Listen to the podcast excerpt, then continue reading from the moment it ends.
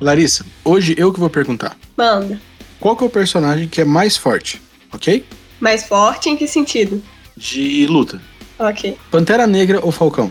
Pantera Negra. Pantera Negra ou Soldado Invernal? Pantera Negra. Pantera Negra ou Homem-Aranha? Homem-Aranha. Homem-Aranha ou Homem de Ferro? Homem de Ferro. Homem de Ferro ou Groot? Ui. Uh, Homem de Ferro. Homem de Ferro ou Thor? Thor. Thor? Thor. Thor ou Capitã Marvel? Capitã Marvel. Capitã Marvel Feiticeira Escarlate? Agora quero ver.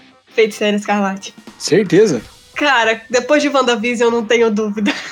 Caramba, velho. Olá pessoal, bem-vindos ao Falando Cast. Hoje a gente vai continuar o nosso podcast falando sobre a trajetória dos Vingadores. Eu sou o Piero e estou aqui com a Larissa. E aí, gente? Quero lembrar vocês que se vocês gostam do nosso conteúdo, gostam de conteúdo geek nerd, tem o Falando Nisso no Instagram, Falando Nisso Oficial, que tem muito conteúdo de super-herói, de anime, a gente fala muito de anime. Eu tenho certeza que você vai gostar. Dá uma olhadinha lá. E esse é o nosso primeiro podcast de continuação, então eu sugiro que você assista a parte 1 dessa trajetória dos Vingadores antes de continuar assistindo esse podcast. Mas dá para assistir esse aqui mesmo que você não tenha assistido primeiro porque a gente vai fazer um resuminho.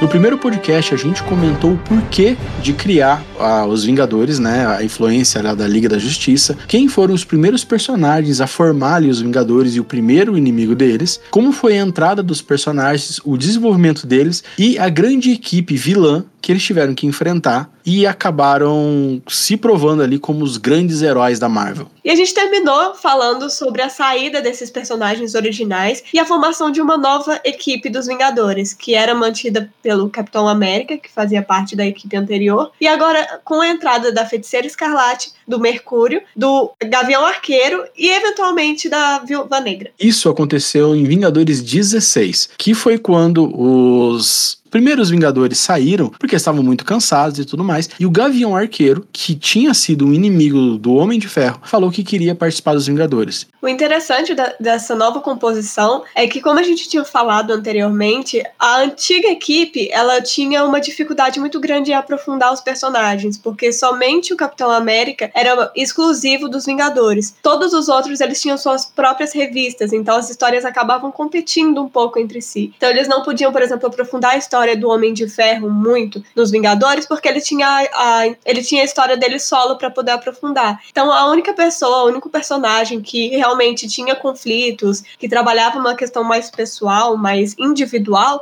era o Capitão América. E agora com essa nova formação, com novos personagens que não tinham histórias solo, que entraram realmente para os Vingadores, que faziam parte da equipe como um todo, isso poderia ser mais aprofundado, mais desenvolvido. A gente tinha também a Feiticeira Escarlate o Mercúrio, que eram irmãos, né? E eles já tinham aparecido antes na HQ dos X-Men, é, fazendo parte de uma equipe criminosa chamada a Irmandade de Mutantes. Ela era liderada pelo Magneto, que naquela época é, não se sabia, pelo menos os dois ali não sabiam que eles eram filhos dele. Mas ele já chegava a indicar alguma coisa disso. Nessa época, eles tinham uma ligação já com o Magneto, que era, na verdade, uma ligação de gratidão, né? E o Magneto salvou eles, ajudou eles, então eles tinham uma dívida, uma gratidão gratidão com o vilão. Então eles entraram para a Irmandade dos Mutantes para cumprir isso. Só que eles não gostavam de ser vilões, o que acabou fazendo com que eles entrassem para os Vingadores posteriormente. O que ficou claro agora era que os Vingadores podiam mudar os seus membros, né? É, a Marvel ali, o Stan Lee, é, deixou muito claro que, que ele queria que os Vingadores pudessem ter os personagens alterados assim que, que fosse necessário, para poder desenvolver personagens que eles achavam interessantes, mas não tinham cacife para ter uma HQ ou mesmo é, dividir espaço com quem já tinha uma já. Lembrando que eram poucas páginas naquela época, né?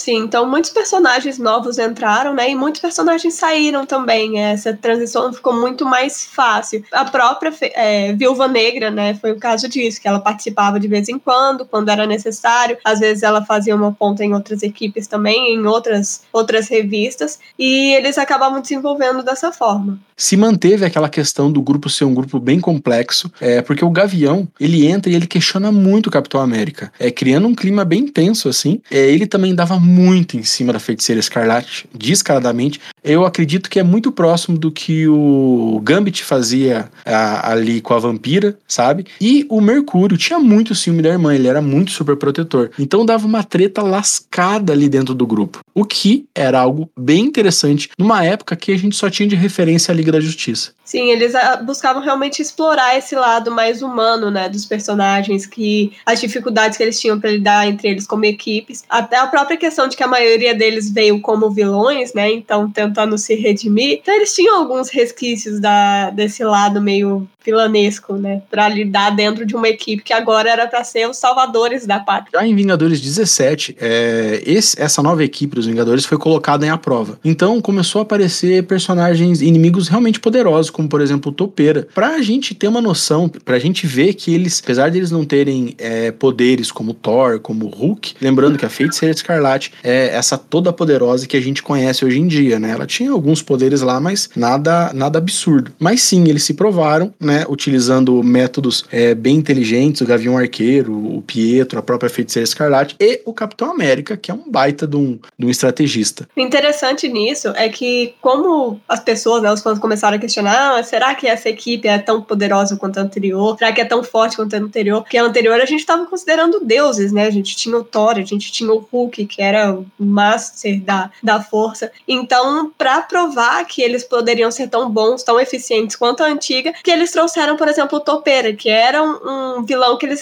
já haviam enfrentado antes, que a equipe anterior já havia enfrentado. Então, a partir do momento que eles conseguem derrotar o mesmo vilão que a anterior já conseguiu enfrentar, já mostra a eficiência deles né, os fãs já chegam, ah, beleza, então eles funcionam. Então lá nos Vingadores 19, continuando essa ideia de pegar personagens, vilões mais fortes e, e provar a equipe como poderosa, é uma edição em que aparece o, o Espadachim, que é um dos, dos vilões mais conhecidos. Ele veio como um vilão já do um vilão do Gavião Arqueiro, foi a pessoa que treinou ele, então foi um desenvolvimento, um arco assim bem massa que foi trabalhado. E veio também, teve a aparição do Mandarim. Parece até piada. Um arco bem trabalhado trabalhado. Pelo que eu li aqui, foi. Você não entendeu a piada, né? Ah, não. não tinha entendido, não. ai, ai. Mas é, isso mostra que o, esses personagens que estão aparecendo estavam sendo bem desenvolvidos, né? Você tem o Mandarim, que aparece ali na, em Vingadores 20, né? Que tem muito a ver com o Gavião Arqueiro. Uhum. E vários outros inimigos, eles vão aparecendo ao longo dessa, dessa formação. A gente tem o Kang Conquistador, que ele retorna, né? Acaba voltando, né? A gente tem o Doutor Destino, que é um, uhum.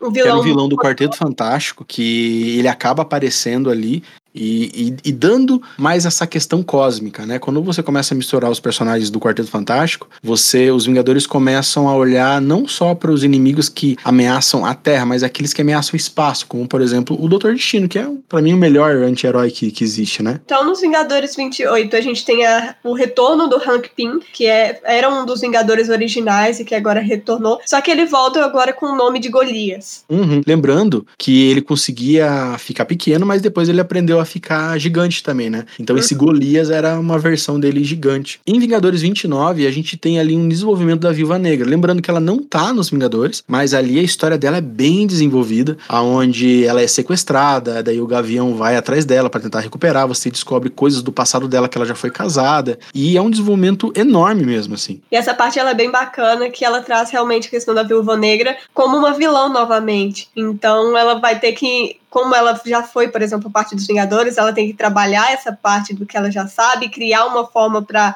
prejudicar os Vingadores, aquela coisa que a gente conhece, né, do uhum. da de jogo duplo, né? Mas é, é, é, bem legal que acaba desenvolvendo essas partes, como o Piero falou, da própria história dela, da jornada dela, e quem ela era até na própria União Soviética. A Marvel, mais uma vez, é, tentou pegar um, um acontecimento que estava que estava em voga ali, e colocou e criou os vilões é, Filhos da Serpente, que era um grupo criminoso com ideologia racista, né? É, foi introduzido alguns personagens ali é, negros é, na história, né? Como, uhum. como ajudante do Hank Pym, e mostrando que a Marvel sempre estava atenta a isso, e ela alterava suas histórias mediante alguma coisa, alguma coisa social ali, é, tivesse sendo, sendo muito comentada. Vale comentar também que foi em torno dos Vingadores 34 que o Stan Lee ele parou de escrever os roteiros das HQs. A gente tinha comentado anteriormente que era ele que escrevia de todas as HQs, então a gente tinha até aquele método Marvel, né, que o roteirista desenhava e ele vinha só preenchendo os balãozinhos. Então, como já a Marvel já tinha crescido bastante, não tinha mais condições dele escrever os roteiros dos Vingadores como ele fazia antes, que agora ele tinha se tornado, né, um cara mais importante dentro da empresa.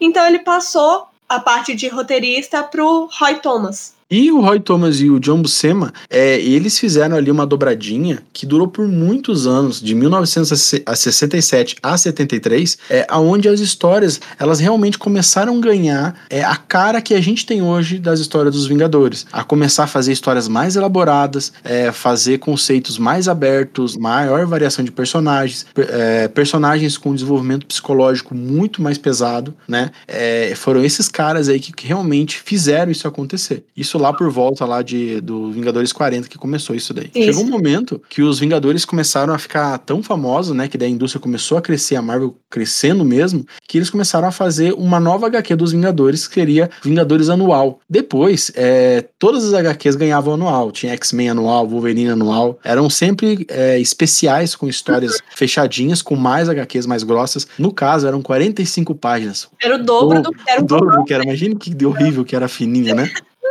E, e, nisso eles trouxeram, o legal dessa primeira, desse primeiro Vingadores anual é que eles trouxeram os antigos Vingadores da primeira formação e os novos. Eles reuniram todos em um só, uma só história. É uma quantidade basicamente absurda, né, de personagens, uma coisa que não era tão, tão comum de uhum.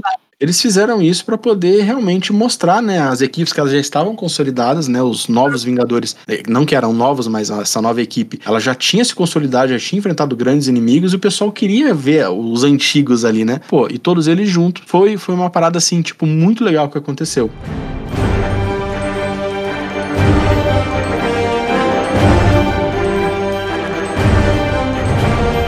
A partir desse momento, é, ali próximo de Vingadores 45, eles começaram a fazer algo ficou muito legal, que é criar histórias um pouco mais longas, colocar elementos dentro de uma HQ que não necessariamente iam se desenvolver naquela HQ. Como, por exemplo, é, eles mostravam um elemento que só daqui a 3, 4 HQs que aquele elemento ia, ia virar alguma coisa, sabe? Pode parecer bobo a gente falando agora, mas na época, as HQs eram muito simples, inovação. entendeu? Foi uma inovação. As HQs, Sim. antigamente, elas traziam histórias fechadas, né? Eram então, histórias bem simples. Chega, enfrenta o vilão, acabou, próxima. E agora uhum. não, eles estavam realmente trazendo continuação, continuidade para essas histórias. Elas não iriam acabar simplesmente naquela história única, ela iria uhum. ser, ela iria ser continuada em várias HQs para frente, um elemento único seria desenvolvido, né, em, seria, por exemplo, um ponto chave para uma história que ainda não foi contada, que ainda talvez não foi nem escrita. Foi nessa época que foi começaram a se desenvolver melhor a história do Jarvis, que o Jarvis era um mordomo, é, ali ele não era uma inteligência artificial, como muitos acham, né? Era um mordomo ali do, do Homem de Ferro que cuidava é, da mansão ali dos Vingadores. Já nos Vingadores 47 acontece um marco muito importante para os Vingadores, que é a saída do Capitão América. A gente tem ele desde então, desde a formação dessa nova equipe até antes, ele se tornou um pilar muito importante dentro dos Vingadores, porque de certa forma a história girava em torno dele e ele também girava em torno da história dos Vingadores. Então nesse momento é, ele se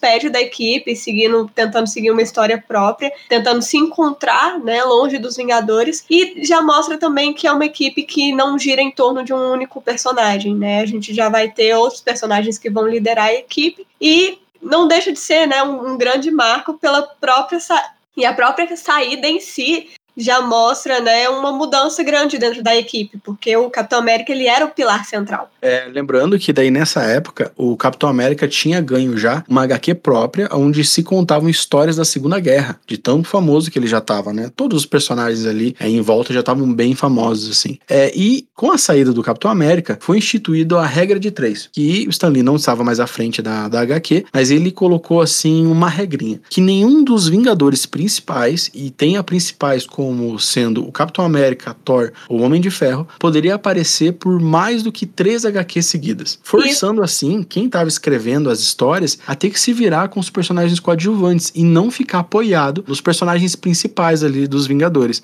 Uhum. Cara, é uma parada assim bem arriscada, porque você tá tirando os caras que carregam, mas em compensação você tá criando outros personagens, obrigando eles a ter muito conteúdo, sabe? A tipo a ter que se provar mesmo uhum. o que de fato aconteceu. Isso obrigava os roteiristas a terem que criar muitas histórias diferentes, né, que fugissem do tradicional, para não ficar repetindo as histórias do as histórias solo, né, do, dos personagens. Então isso acabou gerando frutos muito ricos para para Marvel. Em Vingadores 51, é, o Pantera Negra entra nos Vingadores. Ele já era um amigo do Capitão América, né? Já tinha aparecido na HQ do Quarteto Fantástico. Mas nos Vingadores 51 ele acaba entrando. O Pantera Negra foi o primeiro super-herói negro dos quadrinhos. Lembrando que personagens como o Falcão, por exemplo, não são, não têm superpoderes. Uhum. A partir dos Vingadores 54, a gente tem a aparição do Ultron, que ele foi um vilão muito importante para os Vingadores. Ele acabou gerando a, a, aparição de vários outros vilões, controlando eles, incitando eles para enfrentar os Vingadores. E vale ressaltar que o Ultron ele foi uma criação do Hank Pym nas HQs, ele não foi feito pelo Homem de Ferro.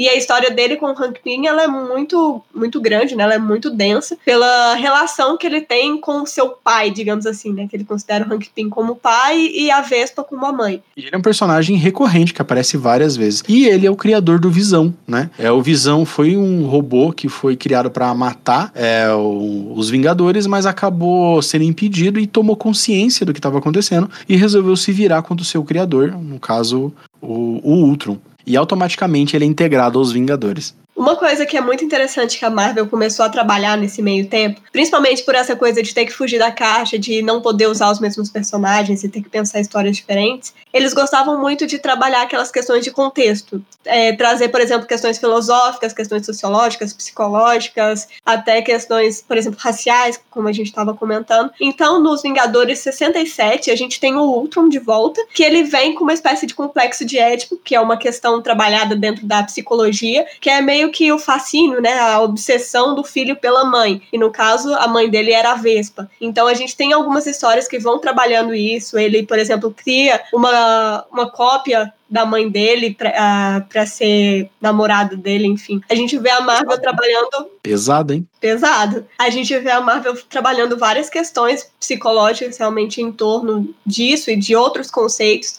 o que é bem inovador, né? Trazem questões polêmicas, mas que são diferentes e que trazem um gosto novo, né, para as histórias e mais profundo, mais profundidade. Isso é uma coisa que muita gente não fala, é que a HQ, pelo menos antigamente, tratava de coisas absurdamente avançadas. É, a primeira vez que eu escutei quântico, eu era na minha infância, onde hum. as HQs já falavam do mundo quântico e de psicologia pesada pra caramba, entendeu? E esse é um exemplo que a Marvel tá fazendo ali nos anos 70 sabe? Então, tipo assim, é uma parada louca e, e muito audaciosa da Marvel, no caso deles estarem fazendo isso. Sim, com certeza.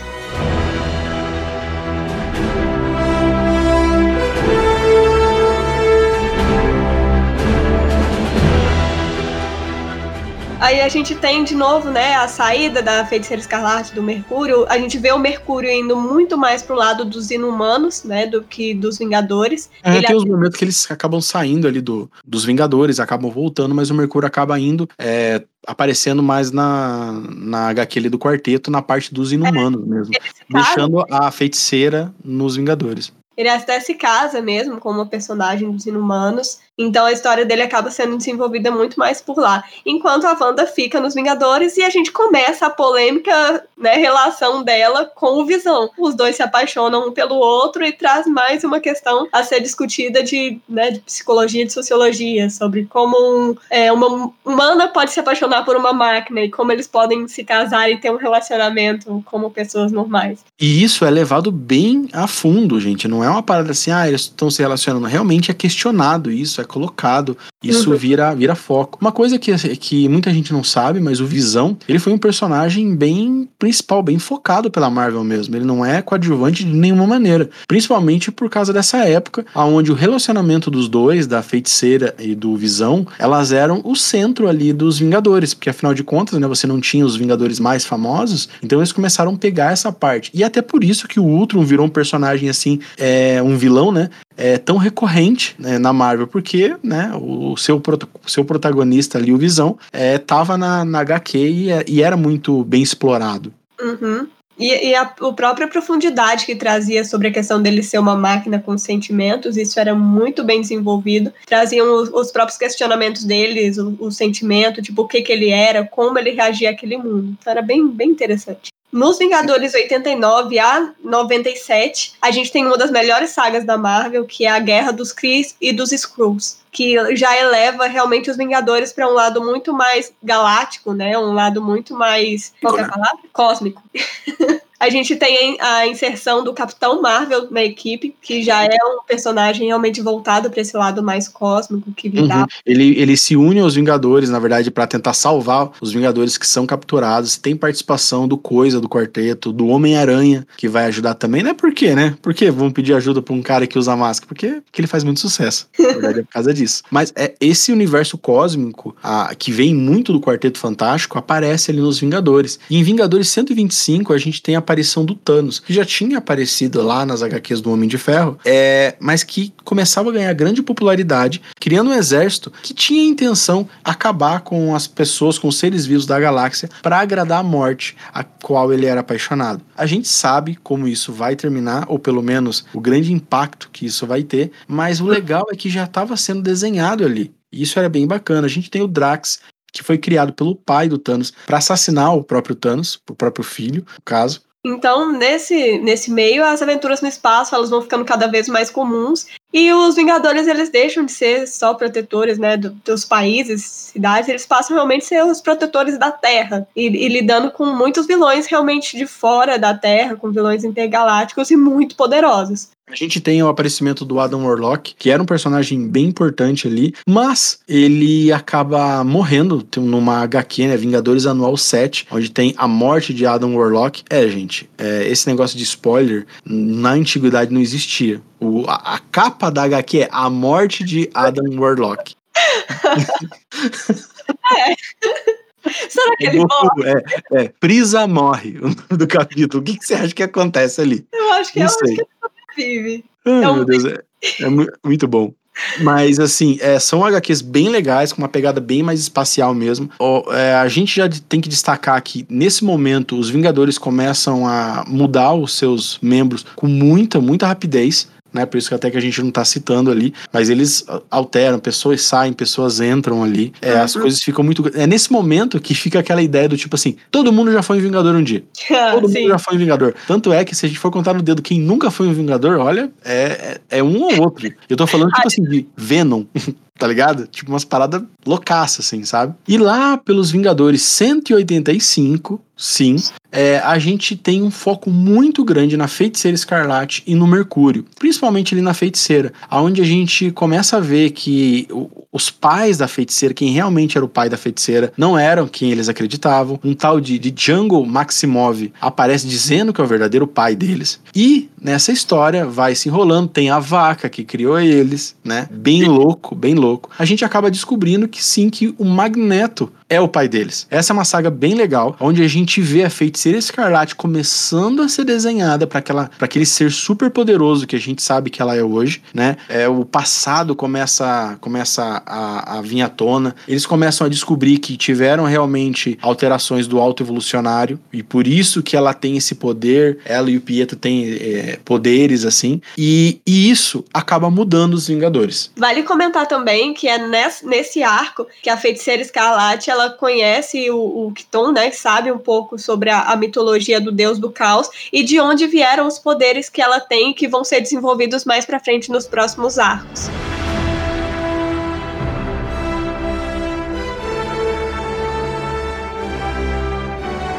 Como essa aventura acaba impactando demais os Vingadores e eles têm uma grande mudança, a gente vai terminar o podcast por aqui para poder terminar na nossa última parte, porque afinal de contas, se não for trilogia, não é bom, não é verdade?